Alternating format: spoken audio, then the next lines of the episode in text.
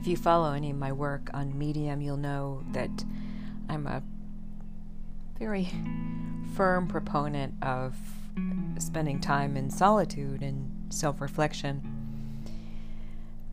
And, but it's not to say that I'm not blown away and, and twisted and turned by the thoughts and opinions of others because I am. So often, what happens is, you know, I wake up in the morning and I'll start reading the paper and I'll start getting a little anxious. And I'll and then I'll go through social media and I'll start getting whipped around and and I, I begin to feel compelled to address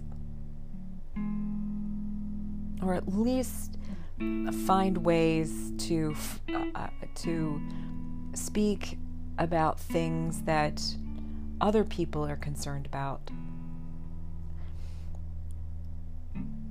But ultimately I I there's a point where I just say stop and and then I revert back to some of my my favorite texts. And and so mm, lately I've been reading a, a collection of Stoic philosophers. And I came upon so this I, I love the work of Seneca. And this one is about tranquility. And so Seneca says tranquility can't be grasped except by those who have reached an unwavering and firm power of judgment the rest constantly fall and rise in their decisions, wavering in a state of alternately rejecting and accepting things. What is the cause of this back and forth? It's because nothing is clear and rely on the most uncertain guide common opinion.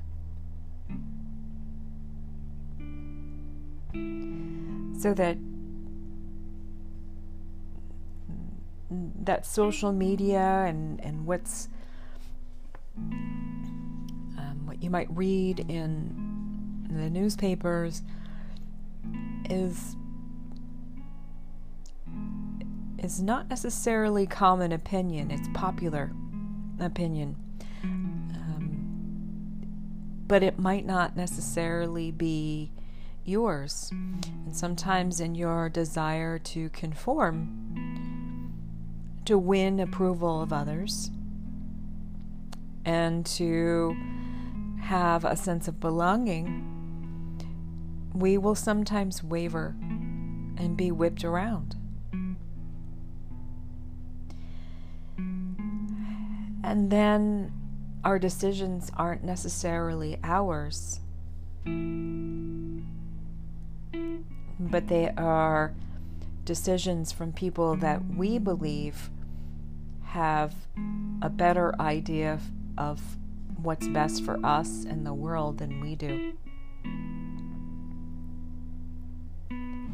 And even when I think, you know, the current political climate where we have so many politicians who know, who speak out loud of certain things where privately they hold opinions that are very contrary to what they're saying because they're trying to accrue more power. But ultimately, we all have to come, ba- come back to ourselves.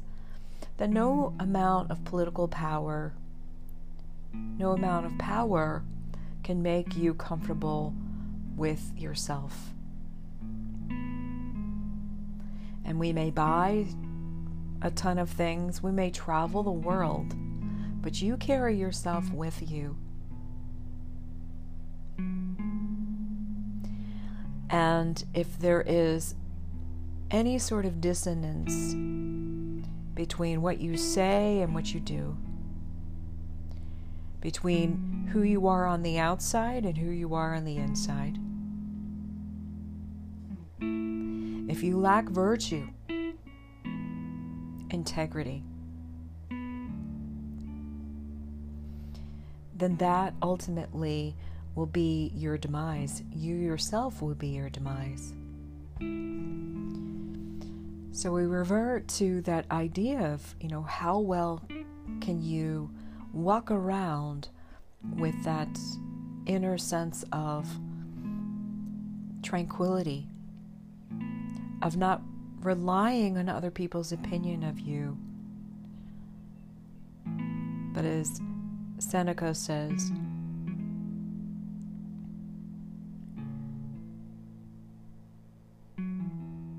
reaching an unwavering and firm power of judgment. So, having that strong sense of integrity as you move about the world.